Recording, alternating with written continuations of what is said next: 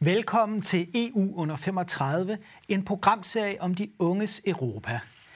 I det her program ser vi nærmere på den nye verdensorden. For hvad betyder det for de unge europæers fremtid, at nye stormagter som Kina og Indien vokser frem på den internationale scene? Og er vi på vej mod en verden, hvor Europa bliver overflødig? Mit navn er Christian Folager. Velkommen til.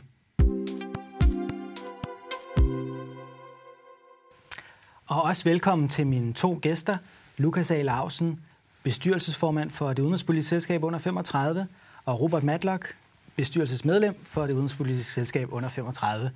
Lukas, kunne du hurtigt starte med at forklare os, hvad er det udenrigspolitiske selskab?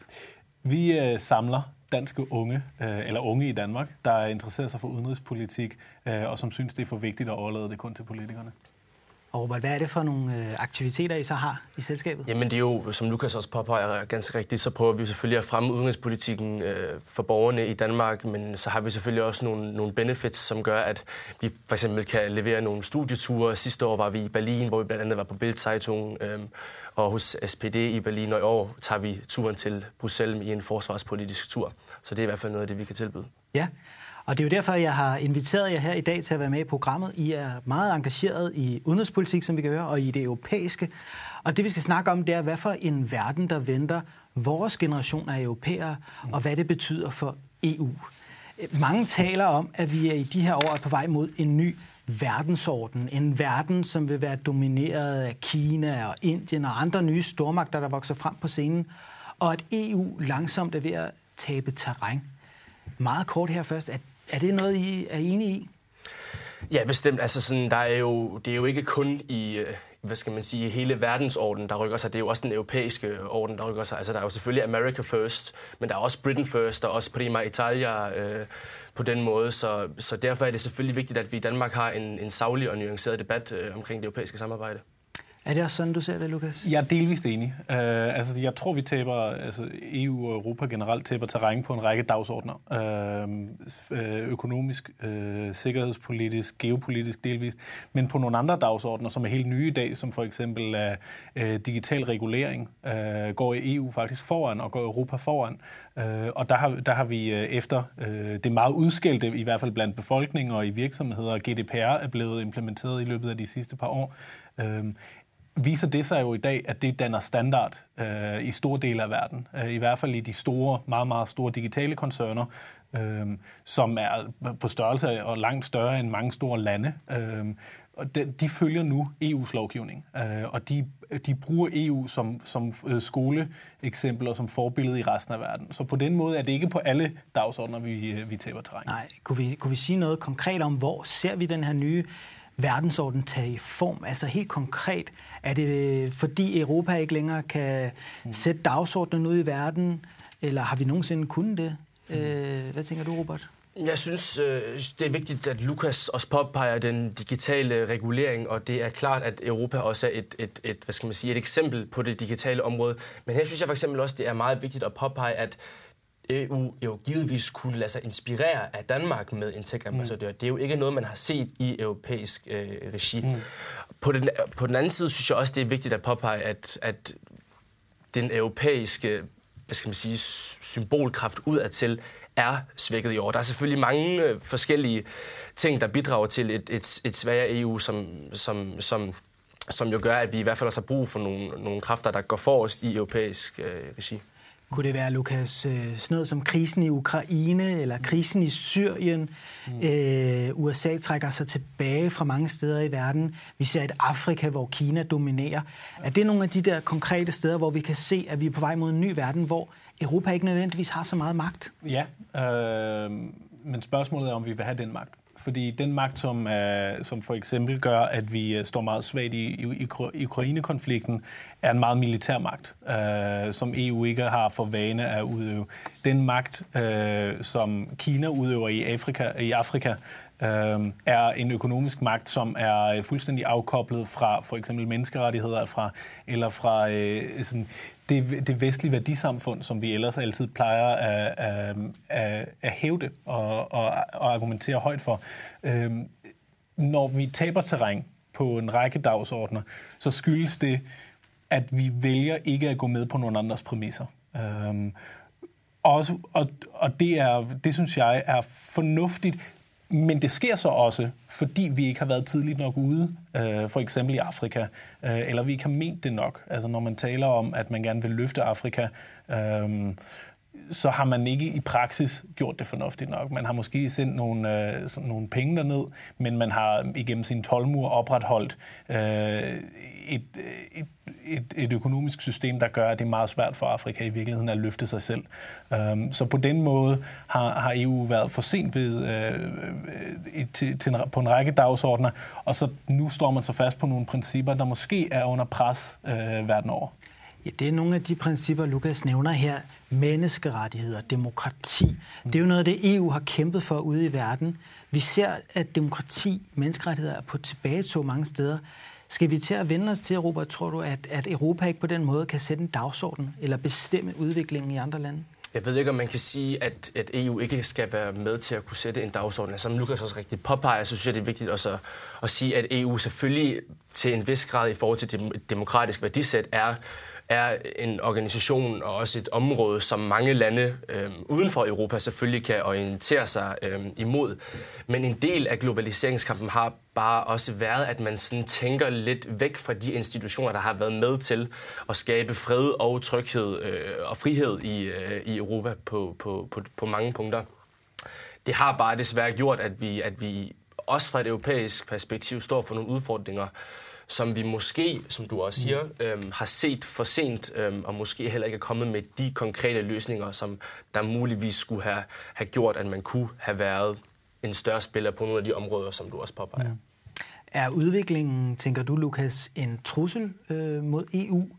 Eller er det snarere et spørgsmål om, at vi kan finde tryghed hos os selv, og så lade verden øh, sejle sin egen sø? Det er næsten sådan en, øh, hvad ud af tabet skal indad vindes, øh, historisk reference. Øhm, nej, jeg tror, det er farligt. Øh, jeg tror helt grundlæggende, at det er farligt. Øh, både i forhold til, at, øh, at øh, sådan befolkningssammensætningsmæssigt øh, Europa fylder mindre og mindre i verden. Øh, altså, helt lavpraktisk i forhold til, hvor mange mennesker vi er. Øh, så også fylder den, økono- øh, den europæiske økonomi relativt mindre og mindre, og øh, indtil den om et par årtier vil fylde ganske lidt. Øh, og det handler om for Europa, tror jeg, at, og for EU øh, som, som, som institution, øh, at, at finde de nischer, hvor man kan sætte nogle dagsordner og nogle standarder, som gør, at man, øh, at man også i fremtiden kommer til at, at have en eller anden form for forrang for, øh, for, for andre. Om, om det så er på for eksempel det digitale, som vi talte om tidligere, eller på, øh, på økonomien, øh, det, det er... Det, det ved jeg ikke. Øhm, men, men jeg tror, at, at hvis vi ikke gør en indsats for det, øh, og for, for at hævde os, øh, så bliver vi rent over ende. Øh, ikke militært, men, men økonomisk, hvilket i sidste ende også betyder, at vi får mindre indflydelse, fordi, øh, fordi der, hvor pengene er, der, øh, der ligger indflydelsen.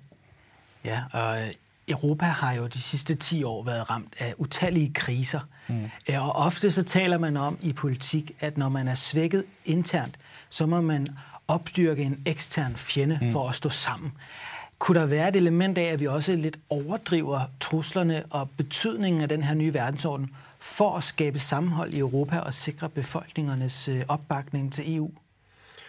Altså, jeg synes, til dels kunne jeg godt selv ønske mig et Europa, der tog teten lidt mere, og det kan både være i en krise, som vi ser nu med øh, Tyrkiet, hvor jeg lidt mangler en, en, en styrke udad til, der sådan siger, jamen vi accepterer ikke det her. Selvfølgelig stopper man nu øh, våbeneksport, men jeg kunne for eksempel godt tænke mig, at det, det jo gik ud og sagde stærkt, vi afslutter her med øh, hvad hedder det, Beitrittsgespräche, optagelsesforhandlingerne med Tyrkiet endegyldigt. Jeg kunne godt tænke mig, at man har en mere stærk profil i udenrigspolitiske sammenhænge. Mm. Og det gælder så vidt også, nu er Tyrkiet et eksempel nu, men det gælder så vidt også en gang imellem, hvis man ser på, på, på, på samarbejdet over Atlanten, altså med, øh, med USA, hvor, hvor man jo godt kan fastslå, at der helt klart er nogle muligheder i et samarbejde mellem EU og USA, som kunne gavne en masse europæiske forbrugere, men også amerikanske forbrugere. Og her kunne jeg godt en gang imellem øh, ønske mig, at DU eller EU havde lyst til at gå ind i en mere stærk dialog om, hvordan kan vi løse problemerne, i stedet for at kigge lidt til siden. Hvis jeg skal lige prøve at holde det spor igen her, Lukas, med den øh, indre krise. Mm. Altså hvis man kigger på militærbudgetterne, så er NATO's budget cirka fire gange så stort som Kinas, mm. og også langt større end Ruslands, tror jeg, fem gange eller seks gange større. Mm. Øh, økonomisk, der er EU og USA til sammen øh, næsten tre gange så stort som Kina. Mm. Er der ikke lidt en tendens til måske, at nogen i den europæiske elite ønsker at fremmane billedet af en eksistentiel trussel, som bliver lidt overdrevet, fordi EU er i krise? Jo. Og i europæisk sammenhæng har man, altså jeg tror, øh, det, det, det er et gængsbillede. Jeg tror, der er en del af de der fremtrædende europæiske politikere, der har brugt billedet om, at EU er ligesom en cykel, og øh, hvis den lige pludselig står stille, så vælter den. Øhm, så derfor har man, og, og på samme måde er det med det europæiske projekt, det kan ikke stå stille, fordi så, så, så, så begynder det at gå lidt, lidt, lidt i stykker hist og pist, i, øh, så flosser det lidt i kanterne. Øh, og, og man har i, i europæisk politik været historisk gode til altid at bruge kriser som en form for mekanisme til at reformere sig selv. Ofte i lang tid har det ført til mere integration.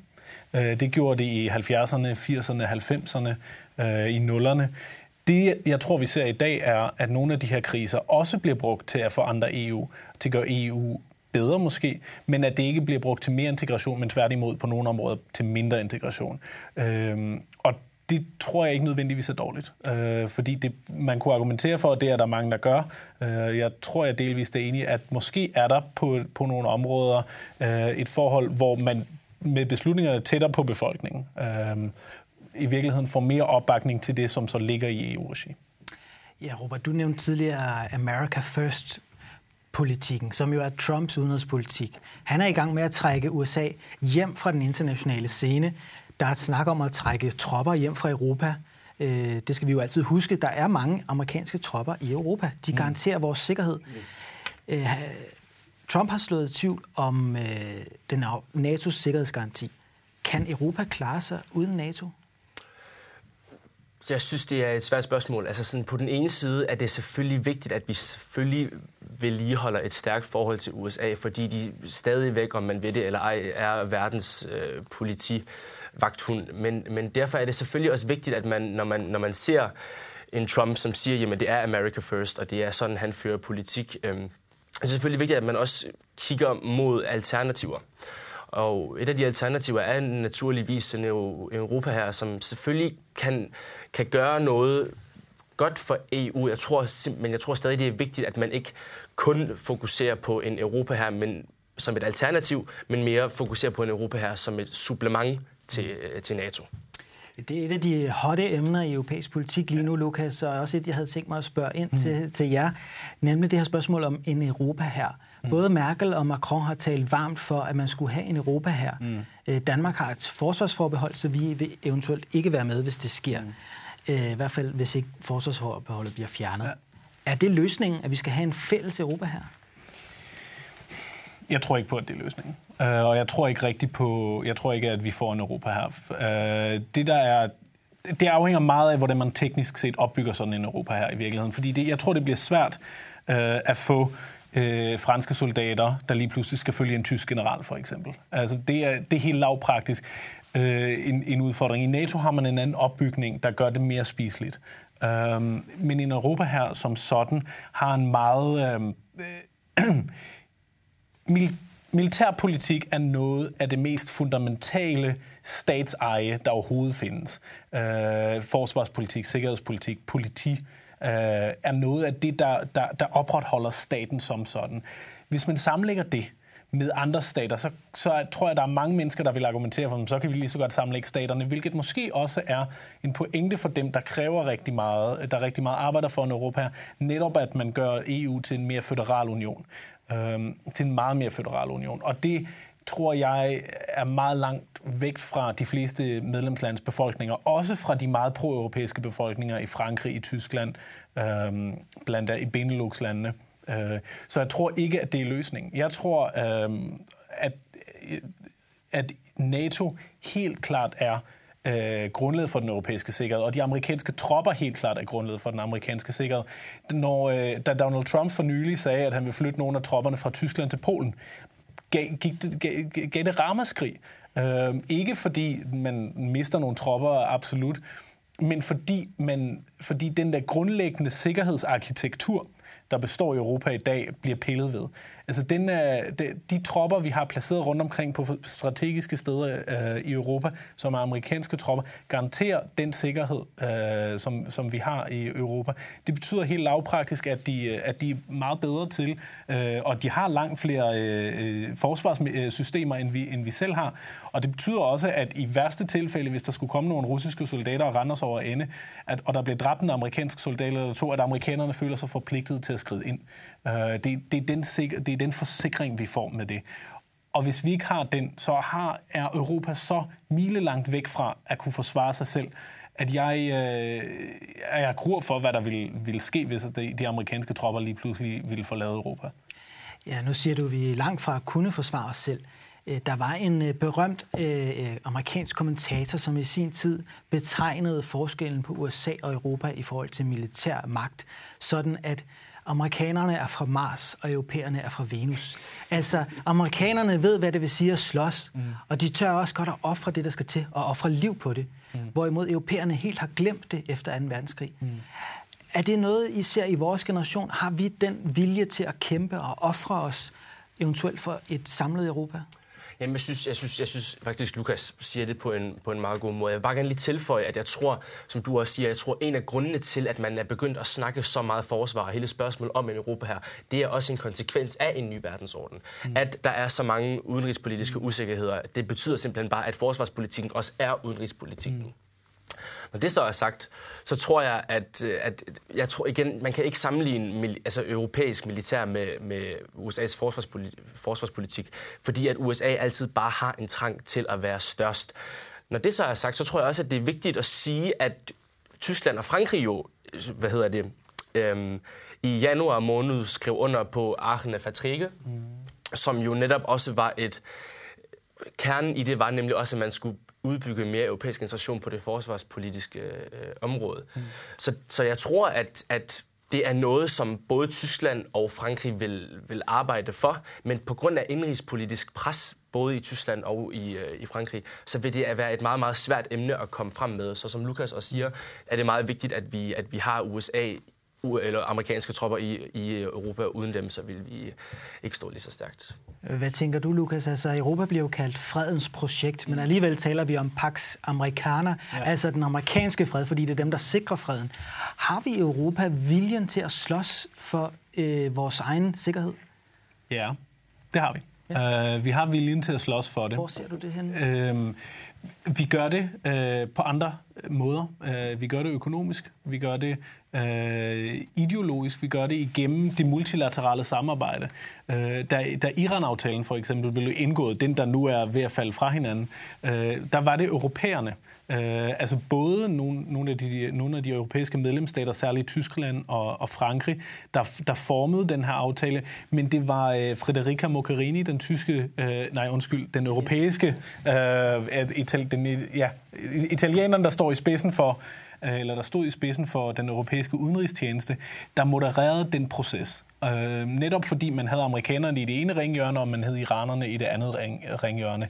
Øh, så på den måde vælger man nogle andre værktøjer til at, til at slås. Øh, altså, Europa er ved at blive fremtidens Norge. Altså, vi forhandler freden, ja. men, men vi slås ikke. Altså, I Syrien nu er der en krise, mm. og Europa står igen og kigger på. Mm. Øh, vi er ikke rigtig med. Ja. Vi har ikke evnen til at sætte... det er vildt frustrerende, øh, ikke? Ja. Det, er, det er vildt frustrerende. Og det er jo meget tæt på os selv. Vi ser det samme i Ukraine Ukraine. Mm. Vi kan ikke rigtig få afsluttet konflikten, så længe amerikanerne og russerne ikke kan blive mm. enige. Øh, og vi er bare ligesom nogen, der ser på. Mm. Øh, er, det, er det sådan, I også ser, at Europa fremadrettet kommer til at, at, at skulle acceptere den situation? Eller har vi måske muligheden for at, at lave en Europa her, en stærk Europa her? Jeg tror, det afhænger af, af mange ting, men som Lukas også siger, EU's gennemslagskraft på den udenrigspolitiske scene er næsten ikke tilstedeværende. Og der er bare mange ting, der gør, at, at det ikke kan lade sig gøre. Og om der kommer en Europa her, det tror jeg også er mere øh, usandsynligt, så længe amerikanske tropper stadig holder hånden over, mm. øh, over Europa uden tvivl. Altså, jeg, jeg, jeg mener ikke, at vores øh, styrke er på den udenrigspolitiske scene er svag. Jeg mener, det er, det er det på den forsvarspolitiske. På den udenrigspolitiske er Europa enormt stærk i de multilaterale øh, fora, altså i FN-sporet, i øh, Verdenshandelsorganisationen øh, osv. Der mener jeg, at EU står meget, meget stærkt. Øh, men det, det er fuldstændig rigtigt, som Robert siger, at forsvarspolitisk, der, der, der står vi ikke særlig godt. Spørgsmålet er selvfølgelig også i EU, hvem er det, der skal tage lederskab? Mange af de her mm. år ser netop til Tyskland, og I har begge øh, en tilknytning til Tyskland. Mm. Øh, er det Tyskland, der skal lede an og, og føre Europa ind i det 21. århundrede og tage det ansvar på sig, eller er, har de historien imod sig på grund af 2. verdenskrig?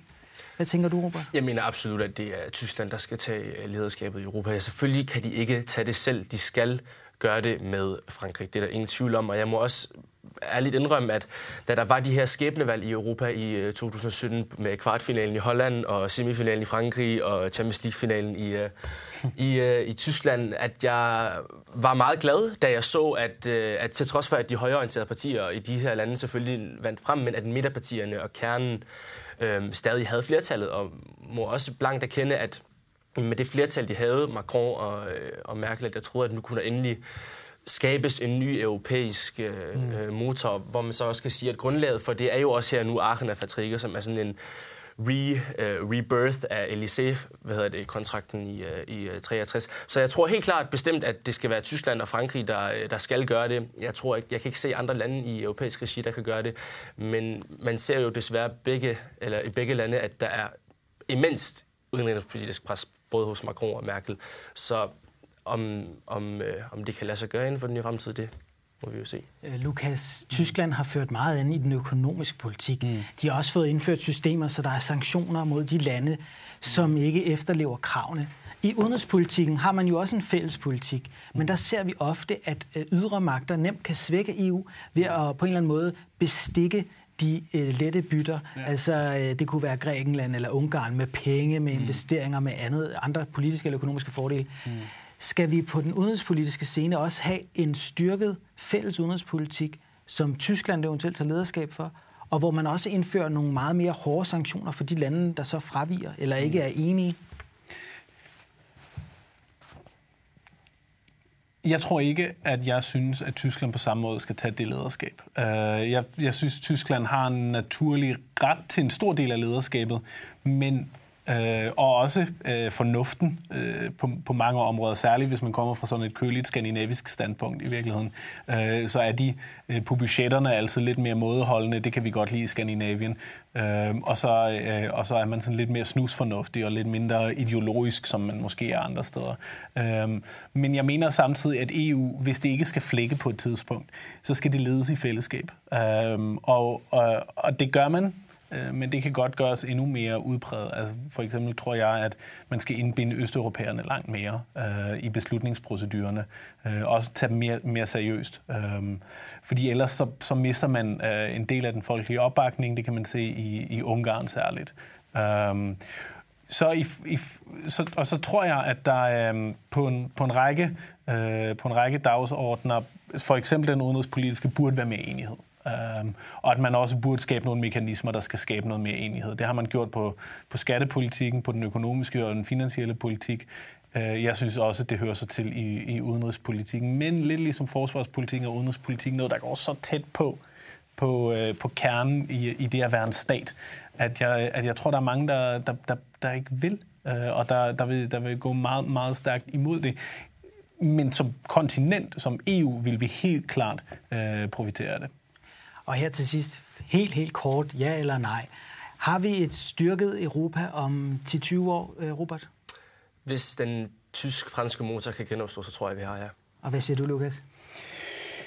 Kort. det tror jeg. Ja. Jamen, så vil jeg sige tak for, at I kom her og var med og gør os klogere på Europas fremtid. Og også tak til seerne derhjemme for at se med. Vi ses.